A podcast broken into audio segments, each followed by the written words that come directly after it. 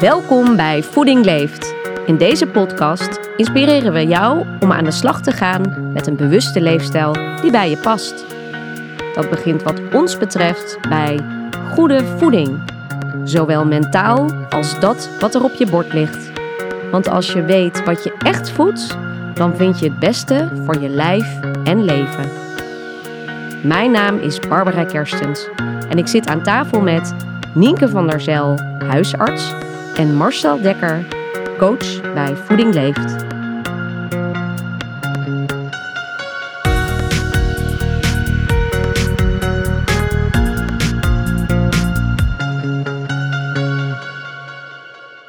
Welkom Nynke. Dank je. Welkom Marcel. Ja, dankjewel. We gaan met z'n drieën praten over perfectie. Nynke, jij als huisarts, Marcel als coach, ja, en ik als ontwikkelaar van de programma's. En dat doe ik samen met jullie, dus alle drie als ontwikkelaar, maar vooral ook als inspirator. Wat we zien in de programma's, of wij, wij werken natuurlijk met leefstijl, en wat we veel zien is dat mensen dat heel graag perfect willen doen. Maar dat kan niet altijd, of misschien kan dat wel helemaal niet. Marcel, wat denk jij? Ja, we hadden het er straks wel even over, hè, dat... Uh... Ik kom uit een verleden waar het heel erg ging over perfectie. Uh, maar ik heb gezien, um, nee, vooral met het werken met mensen, is uh, dat perfectie eigenlijk ons altijd richt op dat wat er nog niet is. Uh, terwijl er al heel veel dingen gewoon goed gaan in ons leven. En, uh, en toen bedacht ik me van, oh, dat is, gaat dus over, over excellentie en over perfectie. Dus uh, wat gaat er in ons leven allemaal goed? En wat gaat er in ons leven nog niet goed? En waar richten we dan onze aandacht op? En dan merk je dat heel veel mensen die meer vanuit perfectie leven, uh, zich richten op dat wat er nog niet is. Nou ja, goed, als je het hebt over daar waar je aandacht naartoe gaat, dat groeit. Dan groeit dus ook dat wat er nog niet is, in plaats van dat wat er wel is. En, uh, en ik vind het heel mooi om mensen mee te nemen in het proces van richt je aandacht op dat wat er al goed gaat en ga daar meer van doen. Ja, en dan bedoel je dus excellentie is dat je leeft vanuit wat goed gaat. Ja. En bij perfectie vergeet je de excellentie, maar kijk je eigenlijk allemaal wat er nog niet goed gaat. Ja, en ik zeg dan al tegen de mensen als ik met ze werk van oké, okay, stel dat je nu uh, op zou moeten schrijven wat allemaal goed gaat in je leven en wat voor percentage is dat? En dan zeggen mensen nou, ik denk dat wel vijfenzeventig procent goed gaat in mijn leven. Zeg ik dan, is mooi. En, en vijfentwintig procent, daar zou je dan nog iets in aan willen veranderen. Ja, klopt. Waar richt je dan je aandacht op? En dan zeggen de mensen heel vaak op die vijfentwintig procent. Ik zeg maar ja, dan heb je kans dat die vijfentwintig, dertig wordt. En dan wordt dus dat wat er goed ging, wordt zeventig. Ja. En dan zeg ik, oh wow, wow, ja, dat is waar. En dan zeg ik van, nou, als nou je aandacht richt op die vijfenzeventig, wordt het misschien wel tachtig. tachtig. En dan kun je dus mensen meenemen in een andere manier van kijken naar perfectie. Mooi, een andere blik. Ja. Nynke, wat zie jij in de, zie jij dat ook in de spreekkamer? Ja, ik, ik, ik denk dat die perfectie ook vaak voortkomt vanuit het spiegelen naar anderen. Dus het kijken naar hoe heeft een ander het. En in, in deze tijd met social media en iedereen die uh, maar laat zien hoe, wat voor fantastische dingen die die allemaal meemaakt en doet, Uh, komt er bij mensen heel snel gevoel van falen. Dus ik heb heel vaak, Uh, uh, nou ja, concreet uh, jonge ouders, jonge moeders die zeggen van ja, nee, die, die lopen over.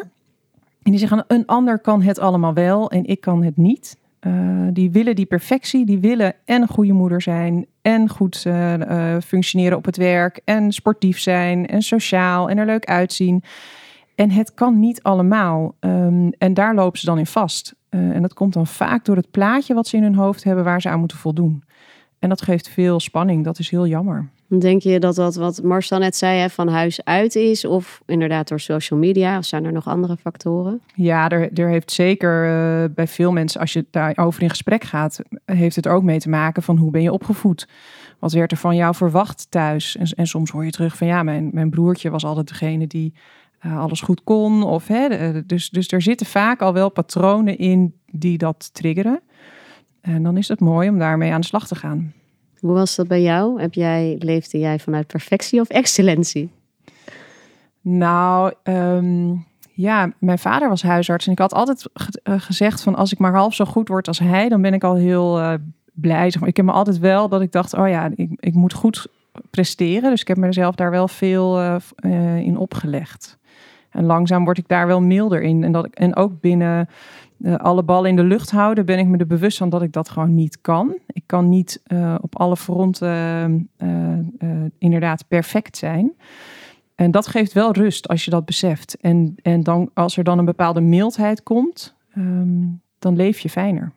En ja. daarmee bedoel ik bijvoorbeeld dat als ik mezelf ga opleggen dat ik in mijn geval drie keer in de week naar de sportschool ga. Dat kan ik gewoon niet opbrengen naast uh, mijn eigen praktijk en het jonge gezin. En dat doe ik dus nu ook niet. En dan kan ik er ook voor kiezen om op een andere manier uh, de natuur in te gaan of te ontspannen. Of het een andere invulling te geven. Um, en dat plaatje dus loslaten. Ja, en de lat zo leggen waar die ook... kan liggen. Hè? Ja, en daar waar zit... ik eigenlijk niet aan kan ja. voldoen, daar moet ik hem niet neerleggen. Ja. En um, uh, mijn vader zei altijd, beter is de vijand van het goede. En ergens is dat natuurlijk wel zo. Dus uh, altijd maar streven naar beter en meer. Um, de vraag is of dat helpend is. Dat is wel een mooie les. En ook een mooie uitdaging. Want als wij aan het ontwikkelen zijn, willen we graag dat het programma ja. beter wordt ja. dan ja. het al is.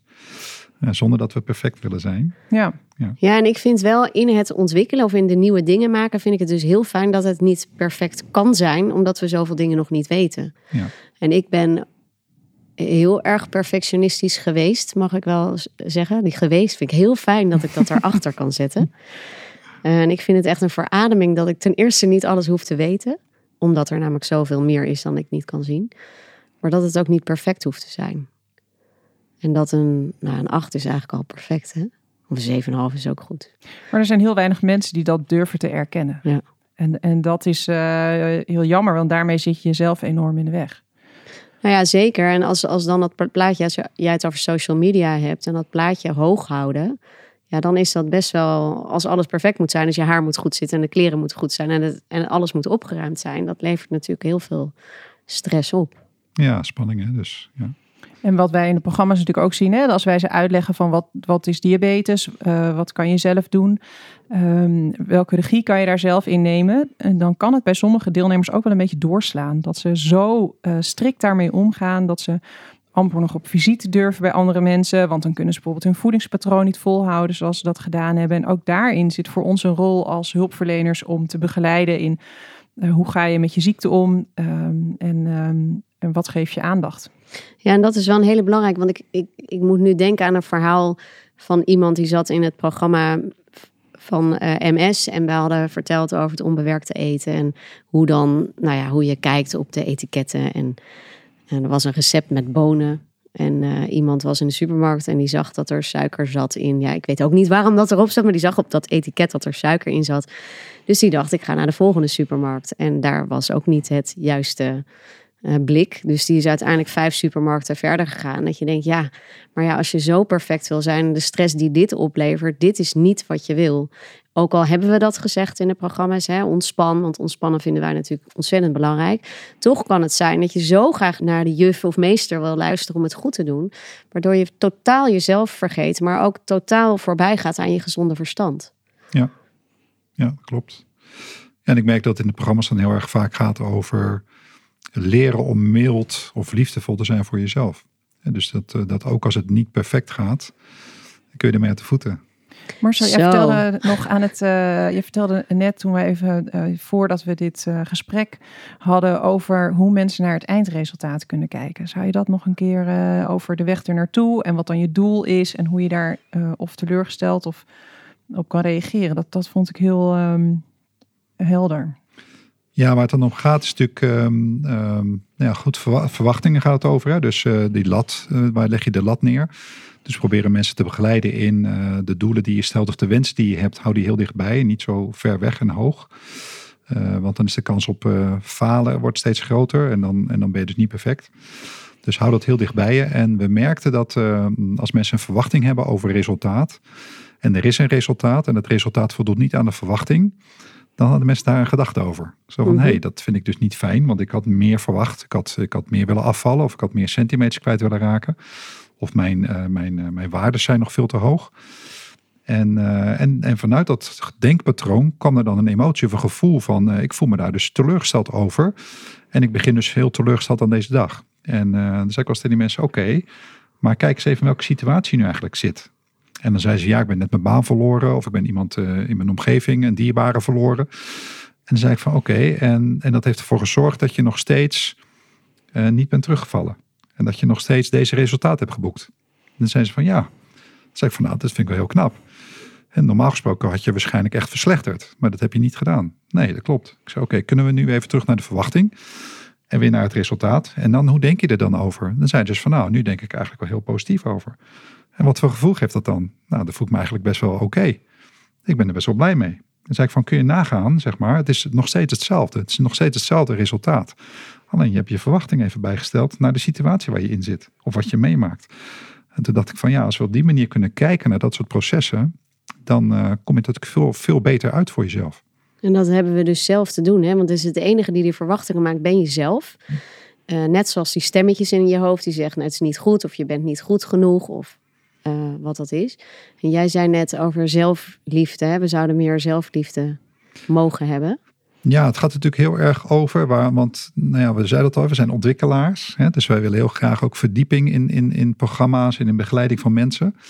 En dan kom je natuurlijk ook uit bij van, uh, ja, waarom ben je dan niet tevreden? Of, uh, of waarom leg je die lat dan zo hoog? En waar komt dat dan vandaan? Hè? Zoals je ook al zei, vanuit opvoeding of misschien wel van je verleden. Uh, en dan gaat het heel erg over van, ja, waarom, waarom doe je dat? Ja, dus uh, waarom ben je niet milder voor jezelf? Of liefdevoller voor jezelf in de resultaten die je nu boekt in, in zo'n proces? Wat echt gaat over levensveranderende processen. Die gaan over, hoe kan ik inderdaad Uh, me bewust te zijn van hoe ik leef en hoe ik, dat, zo, hoe ik zou willen leven.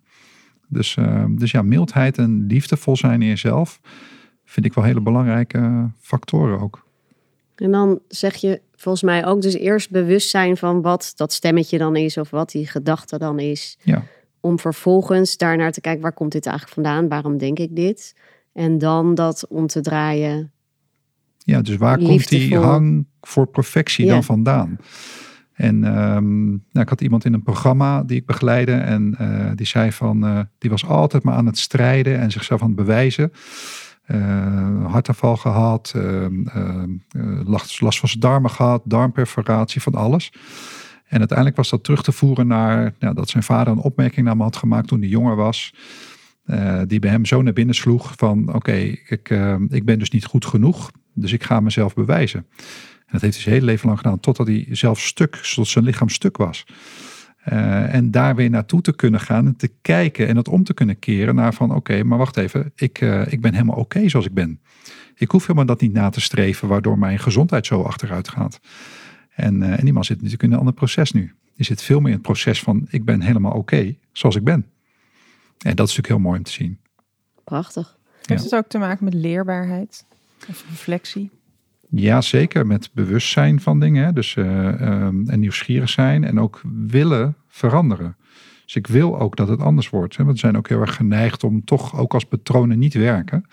In die patronen te blijven. Omdat ze ons bekend zijn. Ja, en, en wat ik dan ook wel vaak hoor van, ja, zo doe ik dat nou eenmaal. Of zo ben ik nou eenmaal. Ja. En, en dat is een soort excuus waarmee je alles kan, uh, zeg maar, ieder initiatief kan, kan doodslaan als het ware. Ja. Uh, dus die, die hoor ik ook nog wel vaak voorbij komen. Ja, dan heb je het wat meer over overtuigingen die we tegenkomen bij mensen. En uh, zo mooi, ik had inderdaad ook iemand in het programma die zei van, uh, ja, slecht slapen hoort bij mij. Ja. Toen dacht ik van, nou, zullen we eens k- kijken of dat inderdaad zo is. Hè? Dus uh, stel jezelf maar gewoon eens de vraag, is dat zo? Ja, maar dat, zo gaat het al heel, zo heel veel jaar. Ik zeg, ja, maar dat komt omdat je de gedachte hebt dat het bij jou hoort. Dan blijft het ook bij je. Dus ben je bereid om daar anders naar te gaan kijken? En dat was ze. En dan, en dan zie je dus dat dat patroon losgelaten kan worden. Ja. Wat zo erg bij iemand hoort. Ja. Ja. Ja, heel bijzonder. Ja, prachtig dat je zo mensen kan begeleiden. Ja. En als je nou luistert en denkt, hier wil ik eigenlijk ook wel wat mee. Ik ben perfectionistisch, denk dat dat bij mij hoort. Maar ik wil, ik wil wat milder naar me zijn. Wat zou je dan kunnen doen? Ja, schrijf maar eens op, zeg maar, voor jezelf, wat er eigenlijk allemaal goed gaat in je leven. En dat gaat natuurlijk over, over, over het werk wat je doet, uh, het gezin wat je hebt vormgegeven, het huis waar je in woont, de mensen om je heen, je sociale omgeving. Ga maar eens opschrijven van uh, wat, wat er allemaal al goed is in je leven. En dan zul je merken dat het best wel heel veel is. Uh, en dan kun je ook gewoon op gaan schrijven van, wat zou ik dan nog willen, zeg maar. En dan kun je kijken of je vanuit dat wat je al hebt, wat je daarin kunt gaan vormgeven, zeg maar, om, uh, nou, om dat geluk voor jezelf of de dingen die je belangrijk vindt groter te maken. En, en balans is daar een hele belangrijke. Ik zie vooral dat de rigiditeit in, uh, in doelen willen bereiken, zeg maar. Uh, nou, dan, dan gaat het ook over termen zoals volhouden weer en vasthouden. En, uh, en dat houden mensen niet, niemand houdt dat vol. Ja, ik zei straks al van, nou, misschien een enkeling, maar niemand houdt dat vol. Nee, ook jij bent niet perfect, nee, toch? Nee, precies. um, He, dus dus uh, niemand houdt het vol. Dus hoe ga je het nou zo inrichten dat je de dingen kunt blijven doen en die belangrijk voor je zijn, zonder dat je jezelf daar stuk mee maakt? Ja, wat ik vaak aan, aan uh, patiënten ook adviseer is dat ze aan het eind van de dag opschrijven drie dingen bedenken waar ze trots op zijn van die dag. Want ons brein is heel erg geneigd om te focussen op wat er niet goed ging. Uh, terwijl als je focust op wat er wel goed ging, dan wordt dat ook versterkt. Ja. Uh, dus dat geeft vaak een hele positieve afsluiting van je dag. En, en zo zei hij eerder al, van, ja, je kan ook hè, je dag beginnen met een goede intentie. Uh, dat zijn toch dingen om op het positieve te focussen. Uh, en die, uh, ja, dat je gewoon goed je dag doorkomt. Ja. En dan ja. trainen we eigenlijk nieuwe gedachten. Want die andere gedachten zijn er natuurlijk ooit ook ingekomen. En hebben we zo vaak gedaan dat we er heel goed in getraind zijn. Als we daarna andere gedachten tegenover zetten. Ja, het gaat, soms gaat het zelfs nog over het vormgeven van een ander verhaal over je leven. Toen was mijn verhaal tot nu toe en heeft men dat, dient men dat nog steeds? Of uh, vind ik het fijn om een ander verhaal te maken? Waardoor ik ook nieuwe dingen kan uh, vormgeven en nieuwe gedachten kan creëren. En ik vind dat wel mooi, want uh, wat je zegt, trots op, maar ook dankbaarheid is een hele belangrijke. Waar ben ik eigenlijk dankbaar voor? Ja. Voor dat alles wat je al hebt, zeg maar. En dan, ja, dat is heel veel. Ja. En hier komen we allemaal op vanuit dat perfectionisme waar we mee begonnen. Ja, ja precies. Moet je gewoon dankbaar zijn. Ja. Of noemen waar je trots op bent. Dank jullie wel, mooi. Ja, heel mooi. Dank je wel voor het luisteren naar ons verhaal over voeding in de breedste zin van het woord. Op onze website voeding leeft punt n l zie je hoe wij met wetenschappers, artsen en andere professionals leefstijlprogramma's en trainingen ontwikkelen en aanbieden. Heb je vragen? Mail ons dan op info at voedingleeft punt n l. Heb je diabetes type twee en wil je deelnemen aan Keer Diabetes twee Om? Ga dan naar keer diabetes om punt n l. Deze en onze andere podcasts zijn te beluisteren op Spotify en YouTube.